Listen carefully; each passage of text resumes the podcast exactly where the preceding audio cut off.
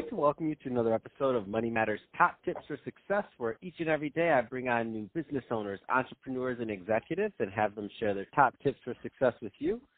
My name is Adam Torres. You can follow me on Instagram at Ask Adam Torres. Keep up with my book releases, book tour schedule, signings, all that other good stuff.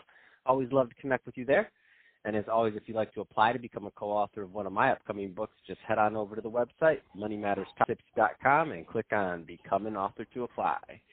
All right, so today I have uh, Joshua Finkelman on the line, and he this is a very special reunion 2020 episode. So what is that? That's when I bring on guests that I had on in the past, and I couldn't get enough on the first conversation, so I brought him right back. Uh, Josh is the managing partner over at BXE Capital. Uh, Josh, welcome to the show. Adam, thanks for having me back. It's great to chat with you again. So um, obviously, um, crypto, um, blockchain. I mean, it's all very relevant topics, and only getting um, hotter and hotter, in my opinion, as the years go on. Um, I, so that's going to be our topic today. But before we get into that, let's get into what you're doing over at BXE Capital. Tell us a little bit more about the company, please. Sure. So we um, launched the first um, digital asset investment fund in the state of Colorado back in kind of the summer of 2017. Um, so we are an investment fund, and we're focused exclusively on investing in the some you know 5,000 digital currencies that are out there right now, kind of trading across 400 um, plus digital exchanges around the world. So that's our focus.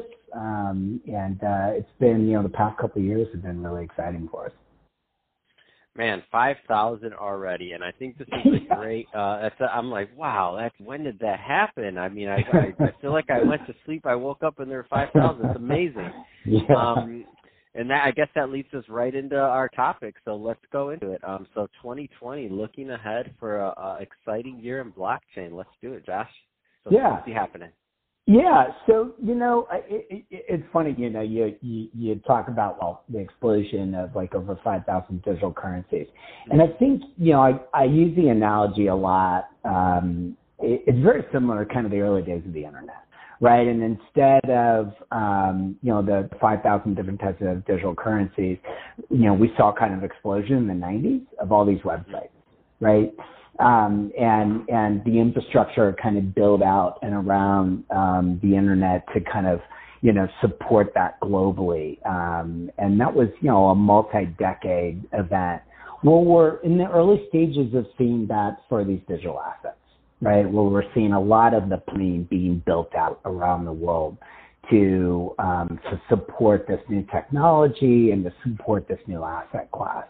So we're seeing kind of a lot of growth, um, you know, uh, last year, and I believe we'll see a lot of growth this year in the infrastructure to to to build out that infrastructure to allow for, um, you know, these digital assets to be traded around the world. And I think what we're starting to see is the beginning of, you know, governments and regulators, uh, you know, shift their narrative from maybe being resistant to more being accepting of that. And um, and I think what we're going to see, you know, we've already seen uh, just some some legitimacy in this space this past year with the Chicago Mercantile Exchange, you know, uh, offering Bitcoin options trading and futures the uh, ICE, which is the Intercontinental Exchange. It's the largest exchange owner in the world. They own the New York Stock Exchange. They launched a digital exchange called Bakkt in September, and um, for uh, offering Bitcoin options and futures. Fidelity is now offering custody um, of digital assets. You know, we're seeing TD Ameritrade, eToro, Robinhood, Abra, SoFi, all of these large multinational um, companies are getting into this asset class and they're offering different types of products, you know, trading services and what have you. So I just think, you know, we're seeing the early stages of that around the world. It's really exciting. And I think in 2020, we're going to see a lot more of that. Um, we're going to see, you know, Wall Street really come online. We're going to see, I believe, will the first central bank um, fiat currency become digital, so China last year in the fall came out. The president said, "Hey, we are working on launching a the first central bank digital currency." Um, so I expect that that will come out at some point this year, and then I think you'll just see, uh, you know, kind of a, a steady stream of other central banks digitizing their currency. Um, and so it's exciting time. I think over the next couple of years, we're going to see, you know, traditional physical uh, currencies, right, cash, coins, um, become digital. Um, just you know, for the fact that you can open trade, you can settle, you can use these digital currencies a lot more efficiently um, than you can today's kind of traditional domestic or cross-border payments. So it's a very, very exciting time so yeah, I definitely see a huge, like as you mentioned, I, I just think it's a maturity in the industry. When you when I heard, you know, Cboe, ICE, Fidelity, all the names that you mentioned, as I kind of follow this news, I'm like, what?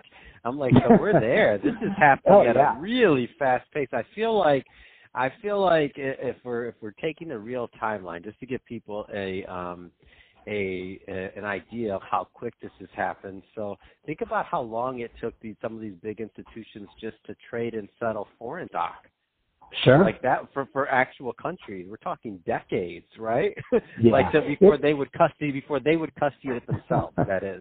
I mean, we're talking decades and decades before they did this from, from probably what, I don't know, like going to 50s, 60s, 70s. I mean, it took so much time to get to where we are now. And now, when you look at something like this, it's not been that long if we think about it. No, it really hasn't. You know, the the Bitcoin white paper came out in 2009. So really, yeah, you know, and and really for several years, Bitcoin was really the only digital asset out there, right? Mm-hmm. So it took a while to to for entrepreneurs and, and organizations to come out with you know alternative forms of of you know digital currency. So the space is really 11 years old. I mean, to your point, wow. it's just amazing how quickly, and we're seeing the adoption now start to grow exponentially. Right, very similar to you know when you look at the adoption numbers for the internet, number of websites, uh, users, uh, you know that growth curve was very steep up and the right. We're seeing the same growth curves with digital assets right? Number of wallet addresses, number of users, uh, volume traded globally are just the growth is is just exponential and it's kind of a real steep growth curve up into the right. So, you know, I kind of put us in a similar time of like maybe the mid 90s for where the internet was you know, for where digital currencies are. So I just think you're going to see that momentum continue to grow and grow and grow. Don't put us there, Josh. You know what happened after the mid '90s. Please don't put us there. I don't. I don't need. Well, maybe it'll be. I mean, now that I'm no longer in that business, I'll be fine. But uh, it'll make it'll make well, good content. More people will listen to my podcast, but just don't put sure. us in mid '90s. Yeah. No. I mean, you know, look with the with the with the you know you're referring to the dot com bubble of 2000 and it's interesting. We're seeing the growth in this space occur in a series of micro bubbles, right? Where we have kind of a, a kind of a, a, a, wave of adoption that happened in 11 and then 13 and 17, where you just have this explosive growth and it forms a bubble and then that bubble pops and the whole market cracks and then you know usually it'll it'll trend flat for a couple of years until the next wave of adoption so it's really interesting you make that analogy because we see the the adoption happen in a series of these micro bubbles um, and every bubble every wave of adoption every bubble gets is bigger than the previous one and so it's very interesting to see kind of how the adoption transpires in the space. Anything interesting you're seeing um, from your vantage point in just utility of these digital currencies um, in general, just like actual u- utilization of them? Sure. Yeah, no, that's a great question. So we're seeing a lot of the adoption and growth and utility right now around utilizing this technology to move money around the world efficiently, right? So so, you know, today money, most people in the United States, they use a credit card. And what they don't realize is that technology is six years old and it's very slow and it's, it's fraught with middlemen that take fees, right? And so you know, if, when you use your credit card, that credit card with that merchant, that merchant's not going to get their money for at least a day, sometimes two or three days, and they're going to typically pay two, three, four percent for that transaction. Well, conversely, if you use a a, a fast settlement token like say Ripple, um, that merchant will get their funds in a couple of seconds and pay a fraction of a penny.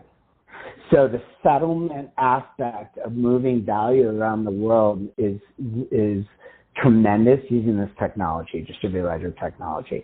Same thing for cross-border payments. You know, it's very cumbersome to send a wire, you know, as you probably have, have seen, you know, internationally, and it takes days and it's expensive. Well, using these digital currencies that leverage distributed ledger technology, you can move vast sums of money internationally and that'll settle in seconds for literally pennies. So that's where we're seeing a lot of the adoption and growth right, is leveraging this technology to move value around the world. As well, we're seeing that growth in asset management, where, um, you know, I mentioned there are over 5,000 cryptocurrencies that are traded around the world. So we're seeing it's no surprise then that Wall Street is moving in to support this new asset class. Um, we're seeing just a lot of trading and volume um, around the world, and I think that's going to continue to pick up and it's my view that every single stock, bond, uh, treasury, derivative will eventually become digitized because of the the scenario that I explained earlier, because of the efficiency aspect. You will be able to settle these trades um, almost instantaneous with very little middlemen, very little friction. So um, it's a it's a paradigm shift in efficiency. That's awesome. So, Josh, if somebody is listening to, now first off, I can talk to you about this all day, but that's the time for this show. well, have me back for, third annual. All day. Oh no, we will. Um, okay. And uh, we're already do we're already planning 2021. Maybe this time we will have it in Vegas to get the band back together. That's now you're talking, talking. about. It. get get yep. out of the studio, Josh. Tell Sharad back to that. I need time out. No. So um, that being said, uh, for the audience, um, if somebody's listening and they want more information of BXC Capital or to learn more about what you're up to, um, what's the best way for them to reach out? Sure. You know, they can go to our website at uh, www.bxccapital.com or they can send uh, an email to ir at bxccapital.com and that goes into our investor relations department. Awesome.